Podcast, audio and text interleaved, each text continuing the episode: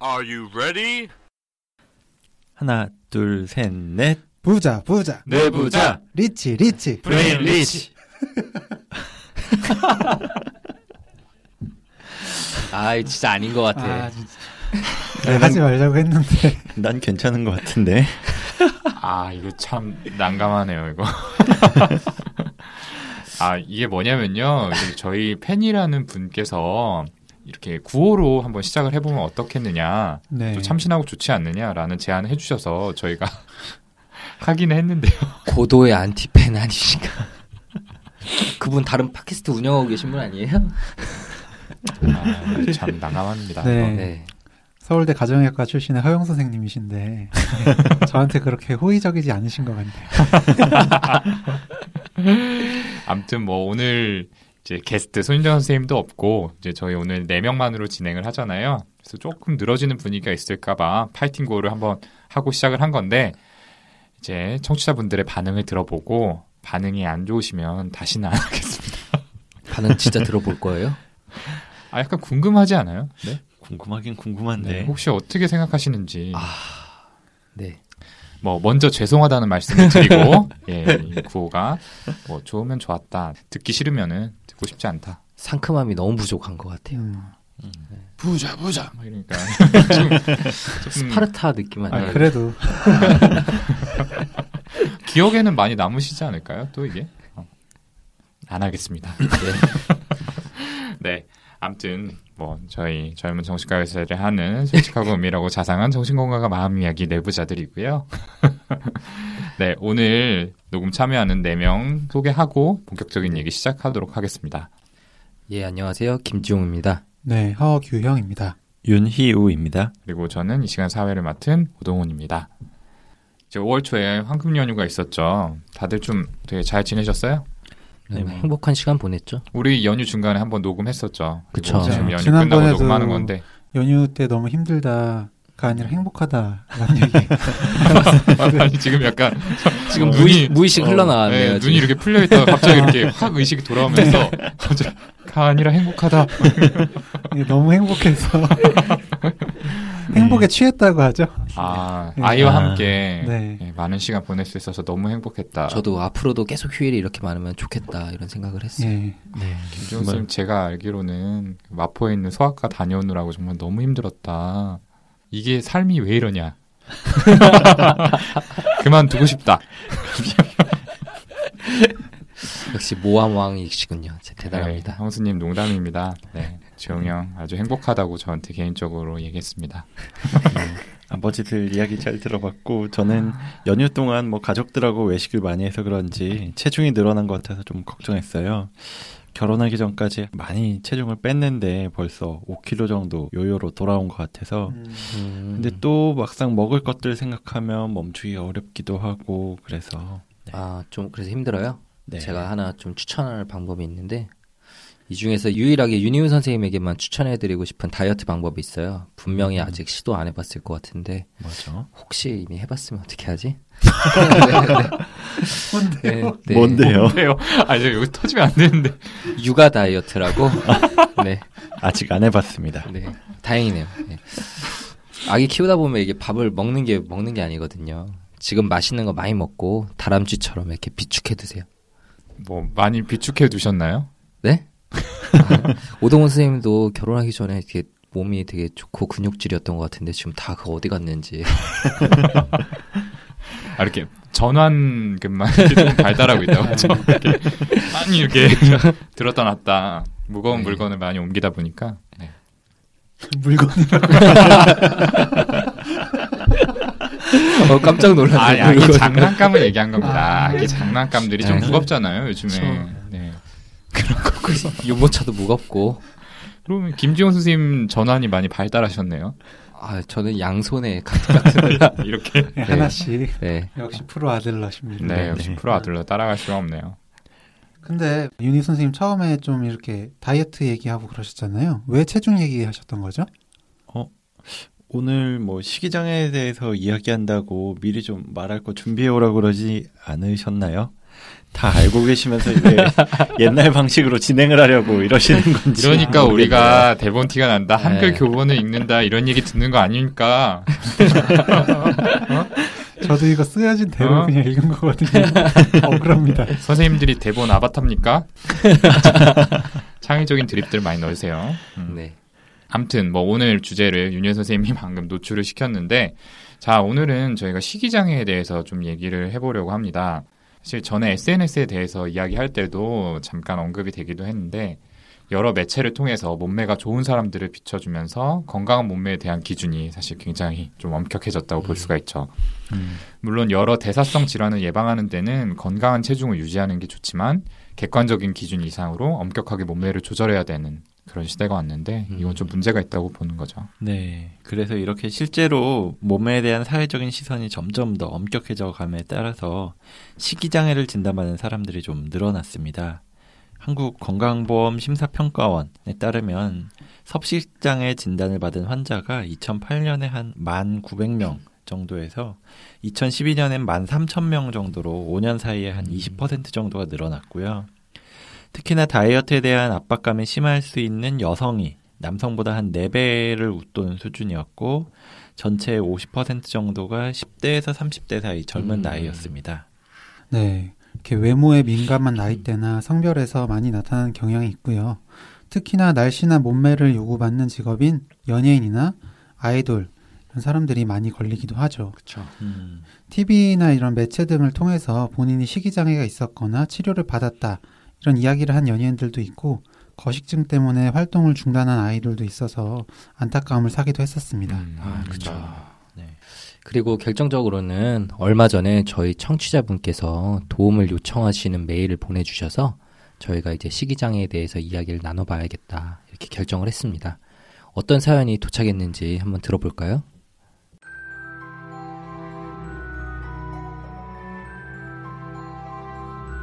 안녕하세요. 식이장애에 대해서 심각한 고민이 있습니다. 10년 전부터 다이어트를 시작했는데 그때는 설렁설렁 뺐다 쪘다 하면서 비만약을 먹고 식이요법으로만 체중을 뺐었습니다. 당시에는 날씬한 어머니가 저를 혐오스럽게 본다는 생각이 있어서 엄마를 피해 다니면서 숨어서 먹는 일도 자주 있었습니다. 그러다 보니까 요요 현상이 오기도 했었고요. 그 당시는 정말 우울한 생활을 했고 집에 들어가지도 못하고 밤늦게 가족들이 잠들고 나서야 몰래 숨어서 먹곤 했습니다. 그러다가 5년 전부터 운동을 하기 시작했습니다. 처음에는 운동을 시작하고 먹는 양을 줄이기 시작하면서 살이 빠졌는데 점점 운동 중독처럼 하루라도 런닝머신을 40분씩 안 뛰면 불안하고 매일 아침 몸무게를 재게 되었습니다. 심지어 사람들이 아파 보인다, 얼굴이 어두워졌다, 이렇게 이야기를 해도 무조건 운동을 해야 했죠. 힘들긴 하지만 살이 빠지고 나서 자신감도 생기고 엄마랑도 사이가 좋아지고 회사에서도 인기가 많았으니까요. 그러다가 언제부턴가 음식을 먹고 나서 토하는 문제가 시작이 됐습니다. 식이장애를 다루는 다큐멘터리를 봤는데 거기에 나오는 애가 음식을 먹고 나서 물을 많이 마시고 토하는 걸 보여줬는데 그러고 나면 몸무게가 그대로더라고요. 그 다큐멘터리는 그걸 치료해주는 게 목적이었지만 저는 어 음식을 먹었는데 몸무게가 그대로다 라는데 꽂혀서 따라하다 보니까 문제가 시작되었죠. 어, 운동도 힘들어서 안 하고 있었는데 남자친구 만나고 데이트하다 보니까 식사를 하니까 다시 체중이 늘어나면 안 되는데 라고 생각하던 차에 완전히 꽂혀버린 거죠. 이때부터 시작이 된 것에 점점 익숙해져서 언제부턴간 매일 저녁에 토를 하게 됩니다. 제가 생각했을 때 살이 찌지 않는 음식은 괜찮지만 조금이라도 살이 찔 것 같은 음식을 먹으면 아예 왕창 먹고 나서 토하게 되었어요. 그게 2년쯤 전부터는 배가 안 고파도 이 행동을 하지 않으면 잠이 오지 않게 되더라고요. 그래서 1년 정도 전에 한의원에 찾아가서 상담도 받고 한약도 먹었지만 전혀 치료가 되지 않았어요. 한약은 먹어도 흡수가 안 되게 되는 거라고 일단 걱정 말고 먹어야 한다고 하더라고요. 무조건 제대로 밥을 먹고 먹은 건 걱정하지 말고 바로 한약을 먹어라. 먹더라도 토하는 대신 약을 먹어라. 이러더라고요. 근데 솔직히 약을 믿으면서 먹을 수가 없었어요. 약을 먹긴 먹지만 구토는 구토대로 하게 됐습니다. 그 뒤에는 고민하다가 병원에 가서 식욕 부진약이라는 것도 처방받아서 먹기도 했는데 그러면 식욕은 툭 떨어지긴 하는데 약을 안 먹으면 똑같거나 오히려 폭식을 하고 구토를 하길 반복하게 됐고요. 4년 전에 운동을 그만둔 뒤로 지금까지 이 방법으로 몸무게가 한 1, 2kg 정도밖에 안 드러나서 지금은 162에 44에서 45 정도 됩니다. 그리고 생리불순이 조금 있긴 한데 식이장애가 있기 전에 허리를 삐끗하고 나서부터 시작된 거라 다이어트랑 관계가 있는진 모르겠습니다. 이 정도로 아직 몸 건강에는 문제가 없는데 조금이라도 살찔 것 같은 음식을 먹으면 반드시 토하러 가는 게 반복이 되니까 그리고 누군가 옆에서 자게 돼서 잠들 때까지 토하지 않는 날도 있지만 이럴 땐 왠지 모를 불안감이 생기고 기분이 안 좋아지더라고요. 이렇게 일상적으로 먹고 토하는 것이 반복되고 있어서 제가 정상 생활을 할 수 있을지 도대체 어떻게 해야 될지 잘 모르겠습니다. 제발 도와주세요.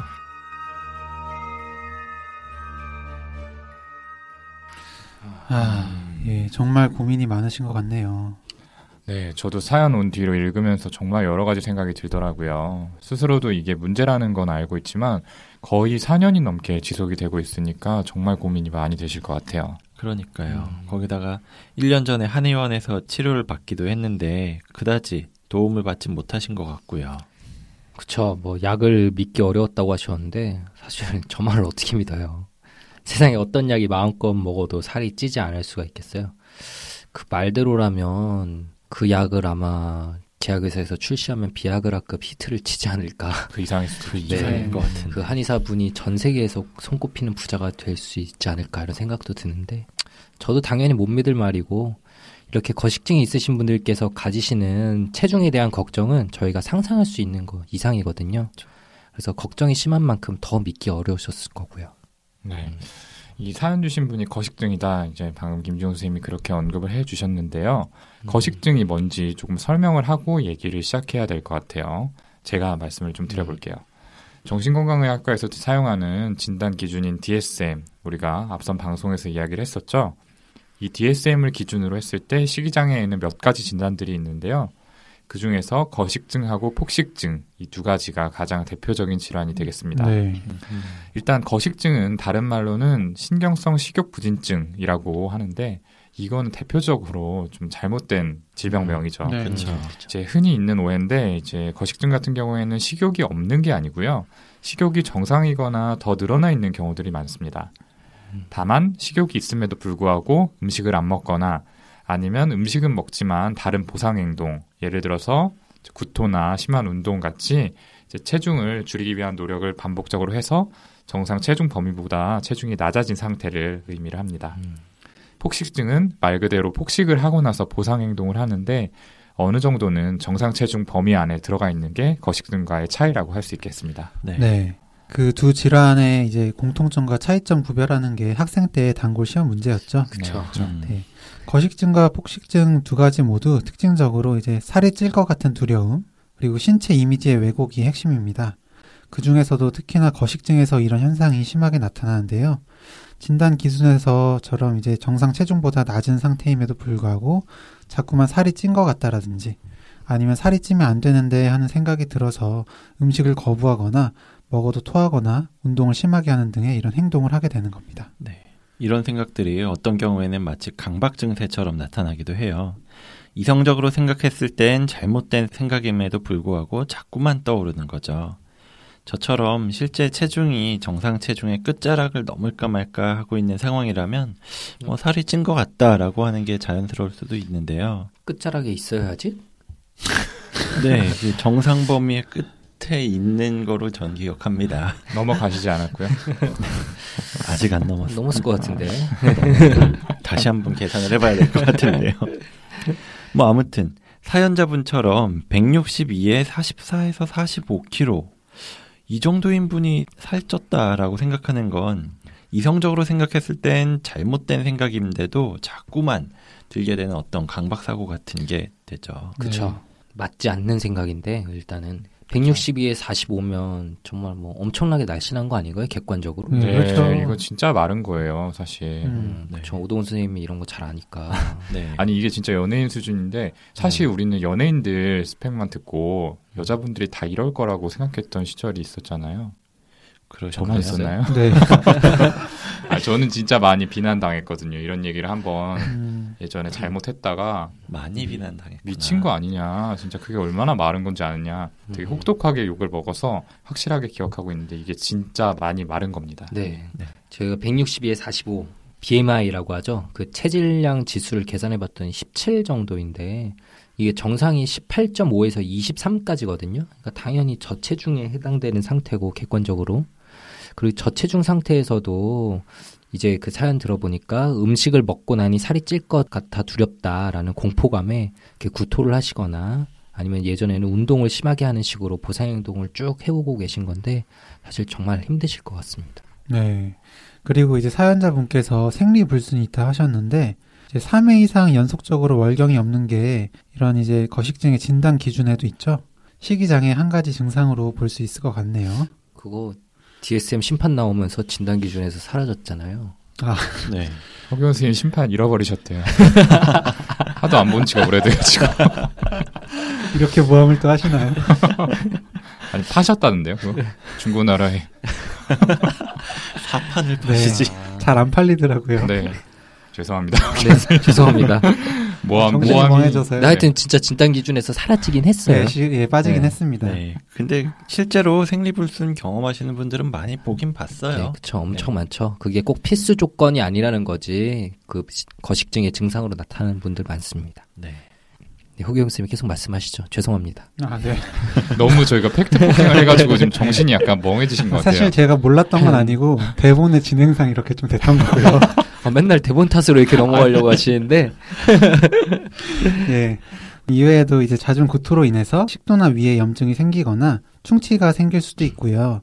그리고 이외에도 뭐 탈모나 변비 같은 신체 증상들도 흔하게 나타날 수가 있습니다. 네, 그리고 또 한 가지 안 좋은 게 그 식이장애가 만성적으로 갈 경우에 그 특징적으로 생기는 얼굴 모양이 있어요. 그 양쪽 귀 밑에 있는 그 턱 쪽에 있는 침샘이 비정상적으로 커지게 되는 경우가 정말 흔한데 음. 뭐 생명에 지장을 준다거나 하는 건 아니지만 그러니까 뭐 들으시는 분들은 아이 뭐 침샘이 커져봤자 얼마나 티가 나겠어 하는데 음. 얼굴 형태가 전체적으로 아예 바뀌어버리게 되거든요. 그래서 그것 때문에 많이들 힘들어하시기도 하고 뭐 보톡스 시술도 받기도 하고 뭐 네, 이러시더라고요. 맞습니다. 네, 네, 네. 맞아요.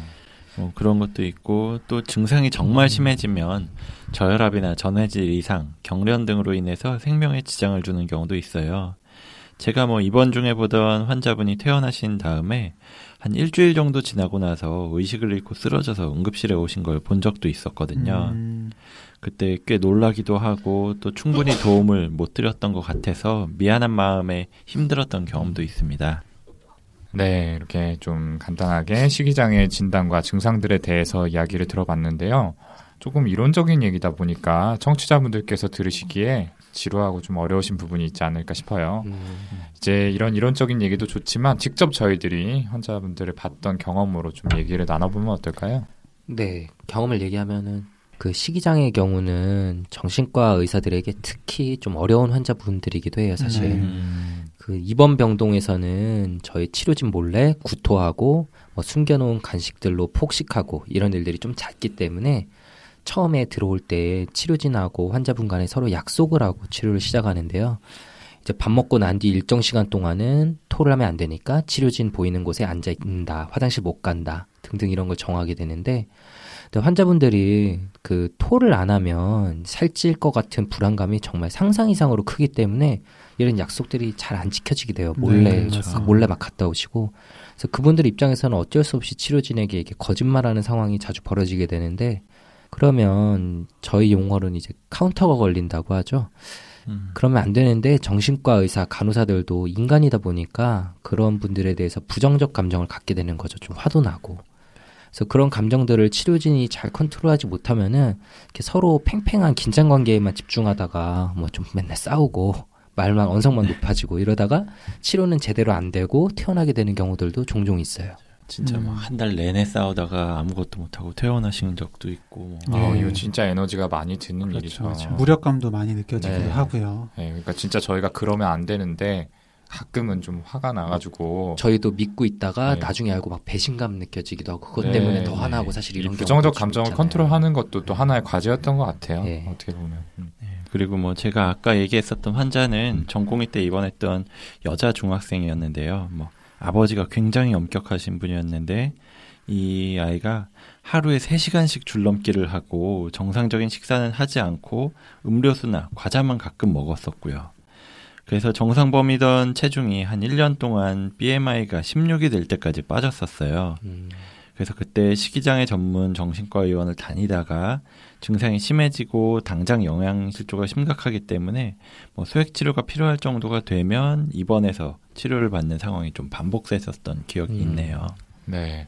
제가 지금 기억이 나는 환자분은 심지어 초등학생이었어요. 네. 아. 제가 어느 날 학교에서 뚱뚱하다는 얘기를 듣고 충격을 받아가지고 밥을 먹지 않기 시작을 한 건데요. 확실히 이 초중고생 시기에는 자기 정체성이 확립이 좀 덜 되어 있는 부분이 있기 때문에 주변의 평가, 그 중에서도 이 또래 집단의 평가에 또 예민하죠. 그렇죠. 그러다 보니 이런 사소한 말이라도 트라우마로 남아가지고 이렇게 식이장애를 유발하기도 했던 것 같습니다. 네. 저희가 그분 이제 그 환자 영양 보충을 위해서 수액을 다는데 수액에 있는 성분을 진짜 하나하나 다 찾아보면서 살이 얼마나 찔지 막 걱정을 하던 모습이 아직도 생각이 나네요. 네. 그래서 결국에는 포도당 성분을 맞지 않겠다고 라인을 직접 잡아서 빼기도 했습니다. 네. 네. 네. 음, 저도 주로 중고등학생이었던 환아들, 특히 여학생들 기억이 떠오르는데요. 이 거식증이란 병이 교과서에 따르면은 여성에게서 남성보다 10배까지 많이 나타나는 질환이거든요. 식이장애에 크게 영향을 미치는 게 살이 찌는 데 대한 부모들의 반응이에요. 특히 요즘에는 그 성장기에 딸이 살찌는 거에 대해서 이렇게 학교 성적이 떨어지는 것처럼 굉장히 예민하게 반응하는 부모들이 많으시거든요. 네. 음, 뭐 개인 성향도 있겠지만 역시 앞에서 얘기했던 사회 분위기 때문이기도 하겠죠. 그리고 살이 쪘을 때 비난하는 것뿐만 아니라 그 살이 빠졌을 때 엄청나게 칭찬을 해주는 것도 이런데 영향을 미칠 수가 있어요. 음. 네, 뭐 실제로 이 사연 보내주신 분도 10년 전에 처음 다이어트 시작했을 때 날씬한 어머니가 본인을 비난하는 것 같은 음. 느낌 때문에 괴로웠다고 하셨잖아요. 음, 그래서 어릴 때 부모님한테 체중에 대해서 안 좋은 소리를 이렇게 반복적으로 들으면 당연히 신체 이미지가 왜곡되기가 쉬울 수밖에 없겠죠. 제가 말씀드렸던 그 환자도 매일 아침 회진 돌기 전마다 선생님 저 살쪄도 예쁠까요? 엄마가 예쁘게 봐줄까요? 라고 묻던 게 좀 생각이 나요. 예, 안타깝네요. 그 식이장의 경우엔 대부분 이제 청소년기에 발병하는 것이 특징인데 저는 성인이 되어서 발병한 환자분이 기억이 납니다. 처음에는 이제 수술 후에 못 먹고 구토를 하게 되었는데 이제 그러다 보니까 본의 아니게 살이 빠지면서 예쁘다는 소리를 듣게 되신 거예요. 특히 이제 남편한테 칭찬을 많이 받았다고 하시더라고요. 결국 체중을 유지하기 위해서 반복적으로 구토를 했고 만성화돼서 10년 이상 치료를 받으시던 분이 계셨습니다. 성인이 되어서 발병한 경우지만 앞선 경우처럼 타인의 평가가 발병에 큰 영향을 주었던 케이스입니다. 네, 제가 본 환자분은 이 디자인 계통에 종사하는 분이었어요. 본인이 모델은 아니지만 일상적으로 직업상 모델의 체형을 계속 접하다 보니까 자연스럽게 신체 이미지의 기준이 모델한테 맞춰지게 된 거죠. 이렇게 저 환자들을 둘러싼 주변 환경이나 사회적인 분위기 같은 것도 발병에 영향을 많이 준다고 알려져 있습니다. 사실 제가 이제 시즌 1을 굉장히 열심히 봤는데 이번 시즌은 좀 잘 안 보고 음. 있어요. 음. 근데 이 프로듀스 101 있잖아요. 아, 저희가 아, 좋아하는 네. 네. 남성분들이 나오니까 안 보시나 보네요. 아, 뭐, 뭐, 예, 뭐. 네, 열심히 보겠습니다. 어쨌든, 이 프로듀스 원원에 나오는 연수생들 보면은, 남자나 여자 합쳐서 200명이 넘는 연수생들이 등장을 하잖아요. 근데 살찐 사람이 한 명도 없어요. 네. 음, 맞아요. 이것만 봐도 이렇게 아이돌의 신체 이미지가 좀 많이 한쪽으로 쏠려 있다는 걸 알 수 있고 학생들 같은 경우에 선망하는 아이돌을 무작정 음. 따라하려고 하다 보니까 몸매의 기준이 엄격해지면서 섭식 장애가 좀 생기기 쉬운 거 아닌가 이런 생각이 좀 듭니다. 그쵸. 저는 뭐 응급실 근무할 때 이제 다른 이유 없이 영양실조로 쓰러져서 실려온 젊은 환자를 본 적이 있어요.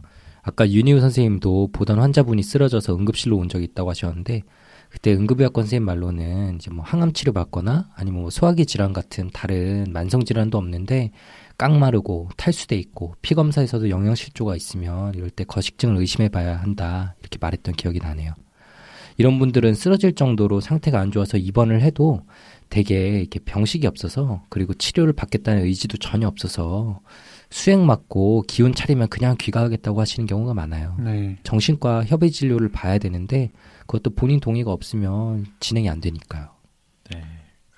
네, 지금까지 이제 식이장애가 어떤 병인지 그 진단과 증상 그리고 식이장애를 받았던 저희들의 경험에 대해서 말씀을 드렸는데요. 아무래도 이 식이장애가 굉장히 방대한 내용이다 보니까 이야기가 좀 길어지는 것 같은데 자, 조금 쉬어갈 겸 여기서 한번 끊고 저희가 2부에서 나머지 이제 치료와 또 저희들의 남은 경험들 이런 것들을 좀 들려드리도록 하겠습니다. 2부도 계속 들어주세요.